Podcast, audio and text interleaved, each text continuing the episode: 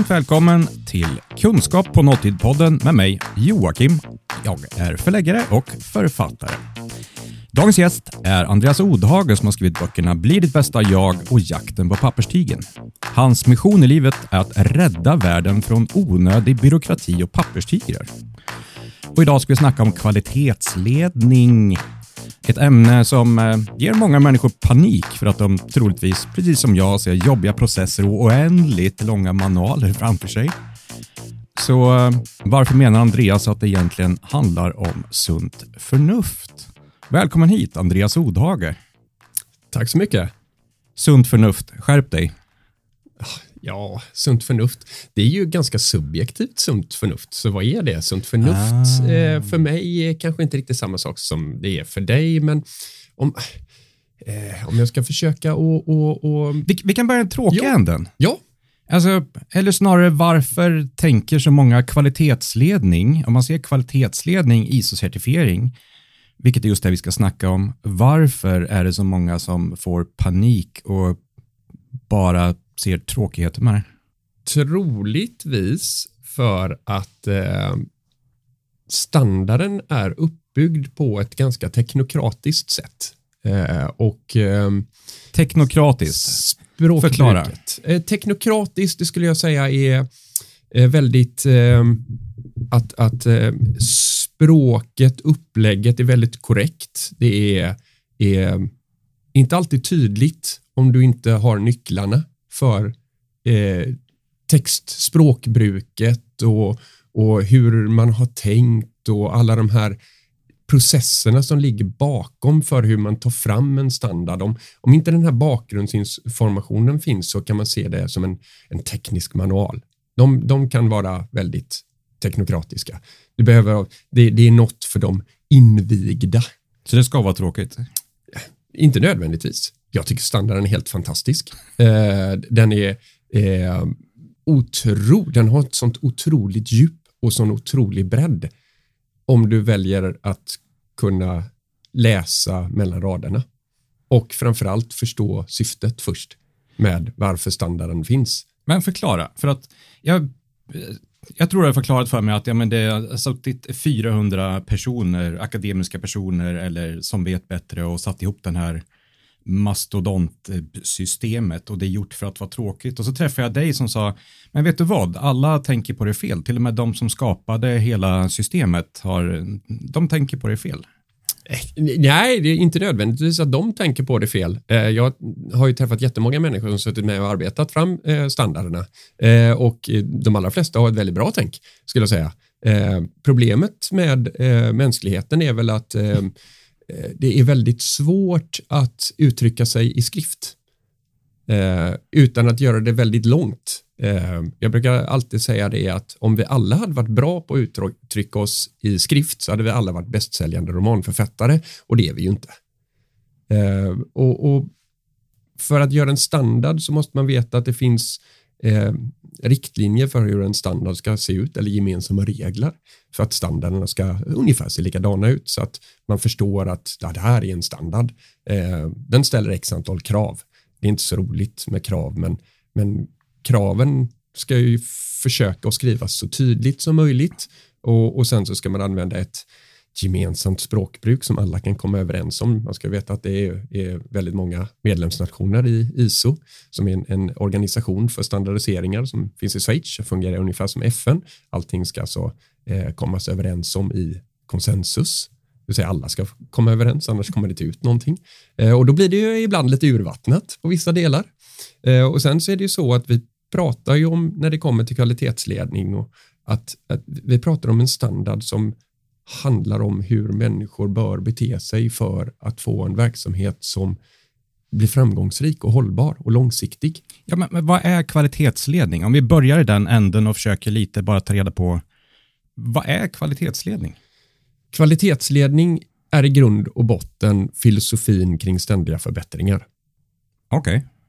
Det är en, det är en, en uppsättning regler för hur du bör, eller ska jag säga inte regler utan ramar för vad du behöver göra för att kunna jobba med att ständigt bli bättre. Förklara. Ge mig något praktiskt exempel så jag fattar. För att Vad skulle, skulle vi ha nytta av, vet, två personers bokförlag, skulle vi ha nytta av kvalitetsledning? Absolut. All right. Alla har nytta av kvalitetsledning. Förklara. Eh, ja, men det handlar lite om att om, om du har ett bolag så har du troligtvis en produkt eller en tjänst som man tror att andra har nytta av. Och så vill du att de ska köpa den av dig. Eh, men kunder, de har ju lite olika behov. Så antingen så kan du ha en, en, en produkt eller tjänst som, som uppfyller de behoven eller så kan du försöka hitta på sätt att kränga på det ändå. Och det är inte så hållbart att göra det. Eh, utan du vill ju ha en, en, en produkt eller tjänst som kan anpassas med tidens tand och utvecklas, det vill säga förbättras. Och det gör du ju genom att få feedback ifrån dina kunder och även internt feedback. Eh, och, och sen så behöver du ju någonstans ha en, en, en tanke eller idé. Vad vill vad, vad, har, vad har det här bolaget för mission? Vad vill ni åstadkomma? Varför startar ni eh, bolaget? Alltså, alla de här sakerna behöver ju ägaren egentligen då. Eh, I ett tvåmansbolag så är ju ägaren också även strateg och, och rent operativ. Ja. I, i ett, ett större bolag då har man ju mer så att säga, resurser för att ha ett gäng som bara är strategiska och ett gäng som bara är operativa. Eh, problemet brukar ju uppstå när de strategiska försöker vara operativa också. Ja. Eh, men, men, eh, vilket är ganska vanligt. Eh, därför att att vara strategisk, eh, Men bara bryter in för att fatta. För, Ja. att det här är, för mig är det här, det här är svårt att greppa för mig. mm, För att ja, men, en produkt ska utvecklas, vad har det med kvalitetsledning att göra? det, ja, själva utvecklingen är ju en förbättring. Ja. Och, och eftersom kvalitetsledning i grunden är ständiga förbättringar, det är ju inte bara av sina arbetssätt, det är ju även av produkterna och tjänsterna. Och det här styrs ju med ramverk eller regler, eller hur du nu vill se det i standarden. Hur, Fast- hur utvecklar du dina produkter eller tjänster? Fast varför kan vi inte utveckla den ändå menar jag? Varför, varför behöver vi en kvalitetsledning? Vad, är, vad är, skulle fördelen vara? Fördelen är att du binder ihop helheten, för det är så lätt att förlora sig i detaljer. Eh, att, att få ett, ett stuprörstänk, särskilt om organisationen blir stor, då har du jättelätt att få skapa sådana här vi och dem. Eh, ah, det är de på IT. De förstår inte vad vi gör. Ja. Och så vidare. Och så likadant, IT säger, ja, då, mm, ute på i produktion, de är så kassa, för de fattar ingenting om IT. Ja. Eh, Och, och det, det är ju jättetrist. Det är ju samma bolag, de ska hjälpa varandra. Men det är ju för att man inte förstår sin del i en helhet. Så det handlar egentligen om att bryta ner helheten ner till individnivå och skapa en medvetenhet att jag är en liten, liten kugge i någonting som är mycket större. Om, om jag inte fungerar så fungerar inte hela maskinen. Men vad har det här med kvalitetsledning att Jag är ju så gammal så att mitt första jobb någonstans på 90-talet så vi var ISO-certifierade och när ISO-revisorerna kom, vilket var mm, hin, håle, eh, satan, en ondskefulle själv, då blev det panik på företaget. Vad cheferna gjorde då var att sa, kom ihåg bara, om någon ställer en fråga till er, er uppgift är att gå fram till den här bokhyllan där vi har 25 permar och så bara börjar ni bläddra. För om de frågar hur gör ni det här så kommer ni svara då går jag bort till bokhyllan och sen så börjar jag gräva där. Och att det var deras svar. Så skulle vi svara. För att om vi kunde ta på oss två timmar att hitta svaret spelar ingen roll så länge vi hittar svaret. Det här är ISO-certifiering för mig. Från den här världen kommer jag. Jo, och den är ganska vanlig den där bilden. Eh, den blir mindre och mindre vanlig, men fortfarande förekommande. Och det är ju problemet där ligger i att standarden, eh, när den skapades egentligen så den, den är ju sprungen ur, ur 80-talet och olika standarder som fanns där och sen på 90-talet så började man skapa en och då var det väl, eh, låt säga, det fanns lite lätt kaos ute i många företag. Eh, en del jobbade bra, en del jobbade mindre bra och, och det behövde styras upp. Och det sättet som man kunde kontrollera att det började styras upp, det var att skapa en väldigt massa dokument eller papperstigrar. För det var ju dokument som ingen läste. Eh, och, För och, vi läste dem ju verkligen inte. Nej. Ingen visste vad det stod i de här permarna och vi var tydligen ISO-certifierade, vilket vi använde i marknadsföringen och för att få kunder och för Ja. att och, och, och vilket är en, en problematik, därför att det är ju inte papperna i sig som är ISO-certifieringen, utan det är ju hur du arbetar som är själva kvalitetsledningen. Det vill säga hela företaget. Den här är lite klurig nämligen. Mm. För det var ju först när jag träffade dig som jag började inse det här. Jag trodde ju att certifieringen var exakt de här permarna och tjocka manualerna, 25 stycken, någonting. Och att jag bara skulle, jag vet inte vad det var, men att det som stod där i var ju Guds ord. Mm. Det var ju bara att följa dem. Ja, men det oftast är det ju så att det, är- när man har så mycket papper så har man bundit ris som egen rygg för att det är ju ingen som sitter och uppdaterar dem. Och det är framförallt så finns det ju inget ägarskap hos de som egentligen ska följa den, för de har inte fått vara med och göra de här papperna. Eh, om det kan vara instruktioner etc. för hur man ska göra saker. Och dessutom så är det ju, ja, som du sa, 25 pärmar. Vem har tid eller orkar sitta och läsa det? Ja. Det, det, det, så det faller ju på sin egen rimlighet. Och det här har man ju då under tiden för att standarden förbättras ju även den. Så under årens lopp så har är ju det bara 12 standarden, pärmar. Eh, nej, men standarden har blivit bättre och bättre och, och nu då så är vi uppe i 2015 års version av standarden som fortfarande är aktuell eh, och inte kommer ändras än på några år. Eh, och den måste jag säga har ju faktiskt, man gjorde ett rejält omtag i början på eh, någonstans runt 2010 och, och för att arbeta om standarden. För man hade ju själv upptäckt det här att eh, det är ju inte poängen med standarden är inte att det ska vara pärmar och att det kommer någon hinnhåle och, och tittar så att det inte finns stavfel i pärmarna och så vidare. För, för då får man avvikelser, vilket är, är, är hål i huvudet. Eh, problemet är att människor är ganska lata och det gäller ju även då till viss del revisorer. Så är du van vid att gå och titta i pärmar för att kontrollera någonting så fortsätter du att göra det istället för att försöka att läsa på själv och bli bättre och förstå vad är syftet med standarden. Och, och det samma är ju då när du börjar och, och kanske ska certifiera dig så, så sätter man sig ner och så, så läser du standarden eller så tar du en kurs i standarden och så går man igenom alla de här olika kraven som finns i standarden. Och, och, och så tänker man, men det här verkar inte ens hänga ihop, men det hänger ihop på ett jättefint sätt.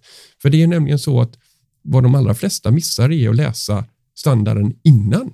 För det är 9001 som är den du certifierar dig mot. Det är den som har alla kraven. Men om du inte har läst 9000 så förstår du inte var kraven kommer ifrån.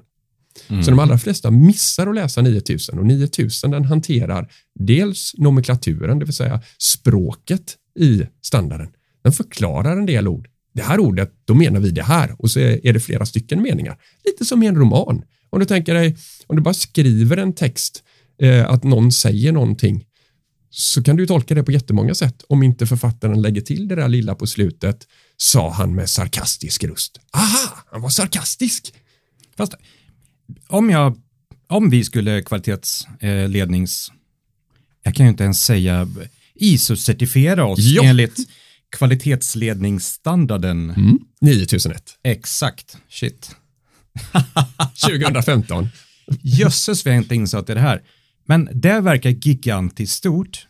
Och så vet jag ju att du skrev en liten rackarns bok, Jakt mot papperstigen. Den är vykortsstor.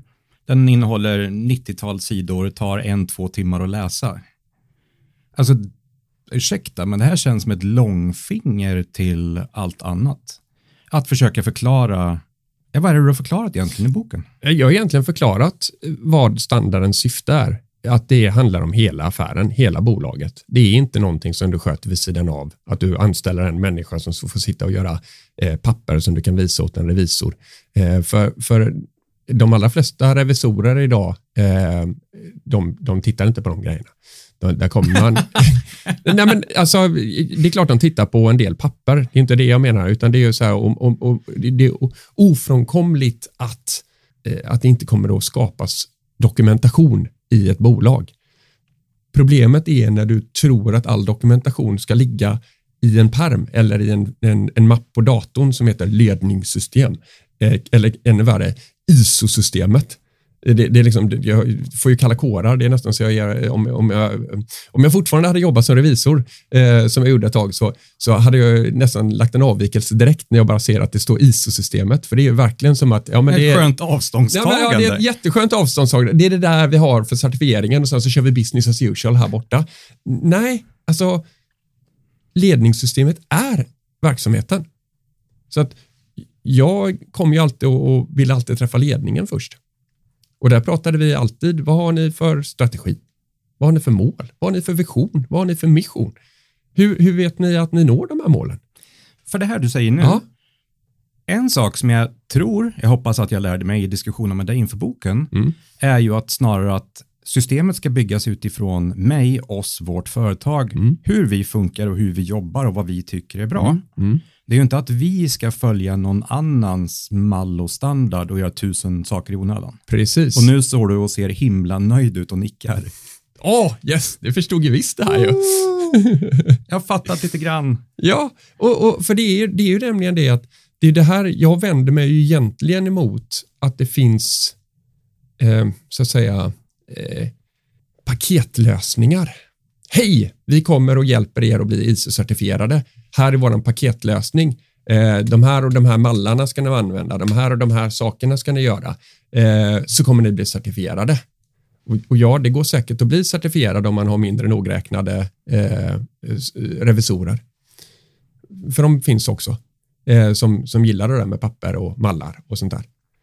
Men det är inte det som är poängen. Då, då har du skapat, du har lagt en massa pengar på att, att få ett system som ingen i bolaget kommer att använda för de känner, Alltså- kommer inte känna igen sig. Typisk papperstiger. Ja, en typisk papperstiger, ja. Precis. Alltså, det blir ju det där sidan av systemet. Det där har vi ISO-certifikatet. Det har vi för att vi ska kunna få den här kunden Ja. eller vinna den här upphandlingen. Så då- Inte, inte för att vi ska bli bättre som bolag och nå våra vision, eh, eller ja, den kanske man aldrig ska nå, men våra mål på väg mot visionen. För det var det här du var inne på när jag klev in och avbröt dig. Just, ja men, när du, idag så jobbar du som vd och vice vd Mm. och tvingas konfrontera dig själv och det du skrev och att leva en certifiering på riktigt nu i ett större bolag, eller två. Jag har en koncern till och med. Ja.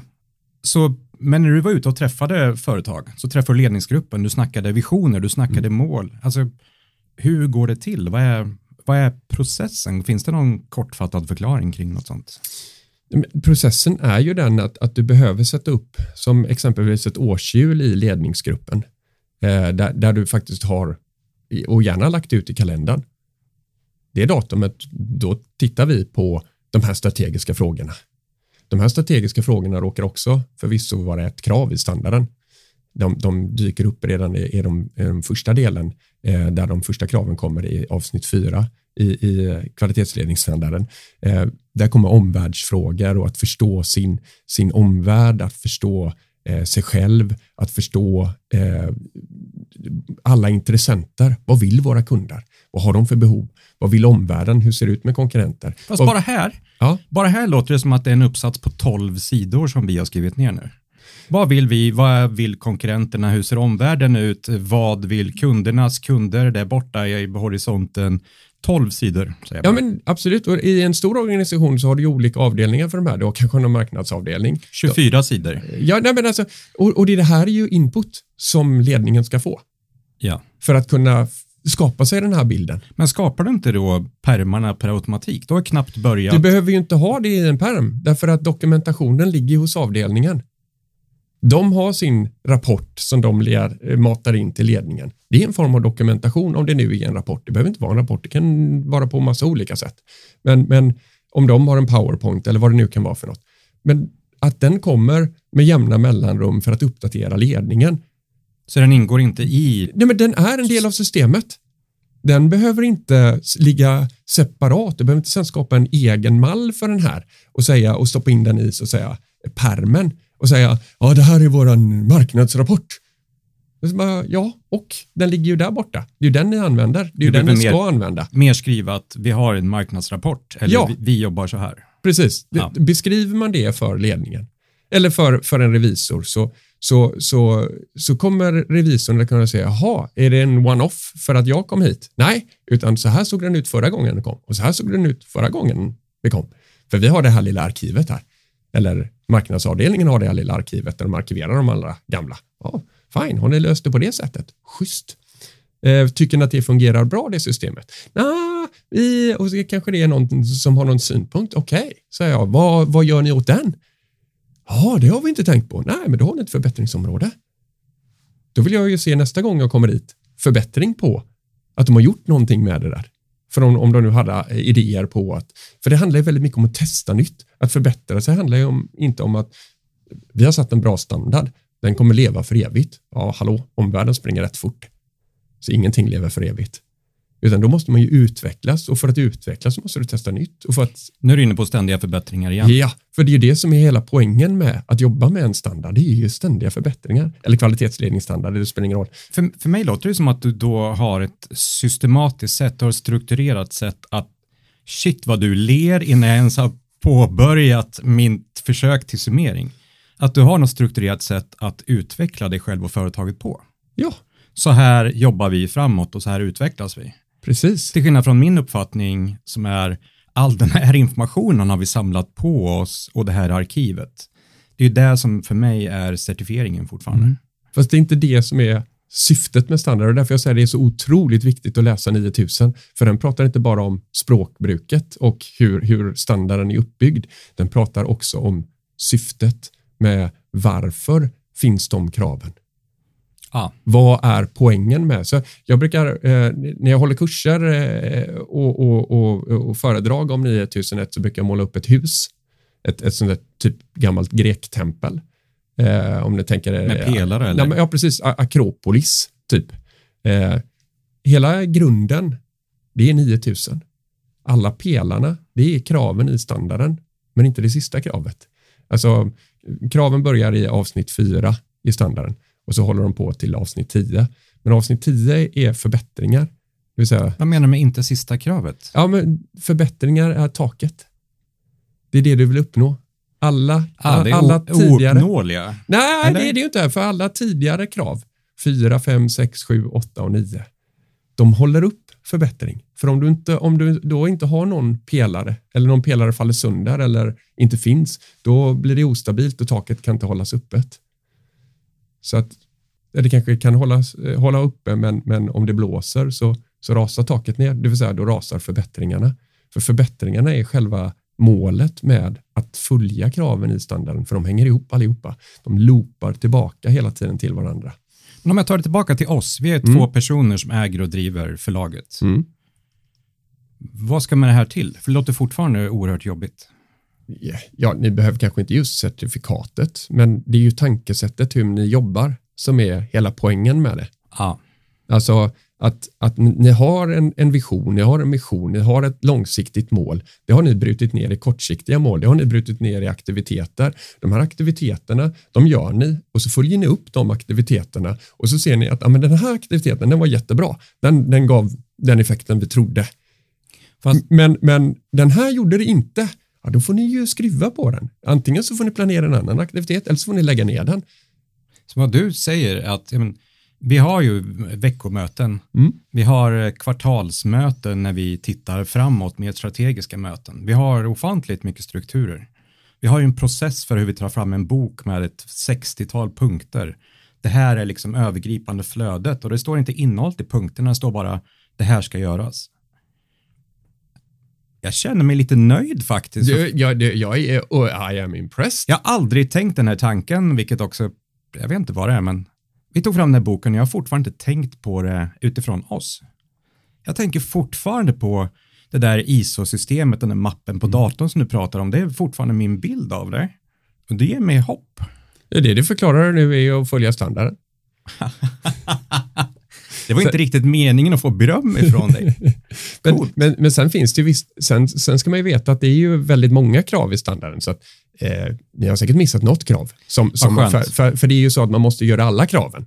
Eh, det går ju inte liksom cherrypicka, utan ja. det är ju så att det, det, finns en del krav som kan skapa en, en viss byråkrati om man, om man eh, inte liksom håller tungan rätt i mun. Eh, men, men det finns ju krav på, på internrevision till exempel.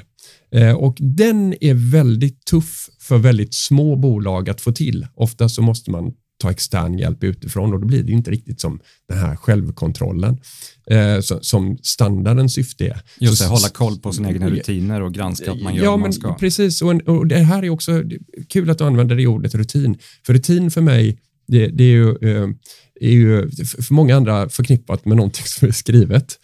Eh, det är det, ja ah, men vi har våra rutiner här i, i den här färmen eller i, i den här mappen. Alltså bara, va? Gör ni någonting i en papper? Hur menar du nu? Nej, men rutin är ju någonting du gör.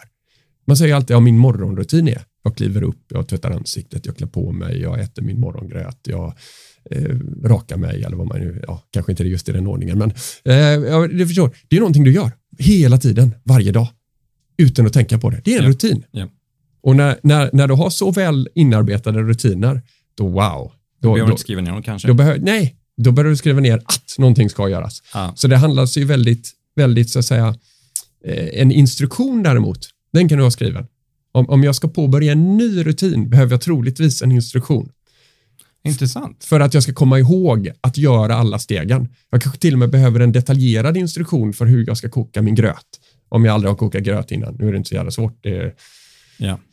men, men ändå, eh, alltså, har du aldrig gjort det så är allting svårt. Och, och det här är ju det att det måste ju finnas tid för att träna på rutinerna. Men om det aldrig ges tid att träna, då faller du ju. Och då har du inte rätt resurser. Och vilket också är ett krav i standarden för övrigt. Men om, om vi ska försöka att binda ihop det en aning. Om, Mm. om det finns personer, företagare som är intresserade av att närma sig kvalitetsledning. Mm. Finns det någon, något kort tips, kort summering, kort, här börjar du och titta på det. Läs min bok. Men på riktigt, bra, Ja. bra tips. Ja, men, du Ja. säger det som ett skämt och jag, jag tänker hålla fast vid, boken är en utmärkt grund för det. Just för att jakten på papperstigen, den syftet med den och det du gör varje dag, oavsett vad du än pysslar med, Andreas, är ju att förinta papperstigrar. Mm. Gå med på sunt förnuft. Hur kan vi få det att flyta smidigare, inte tyngre? Mm.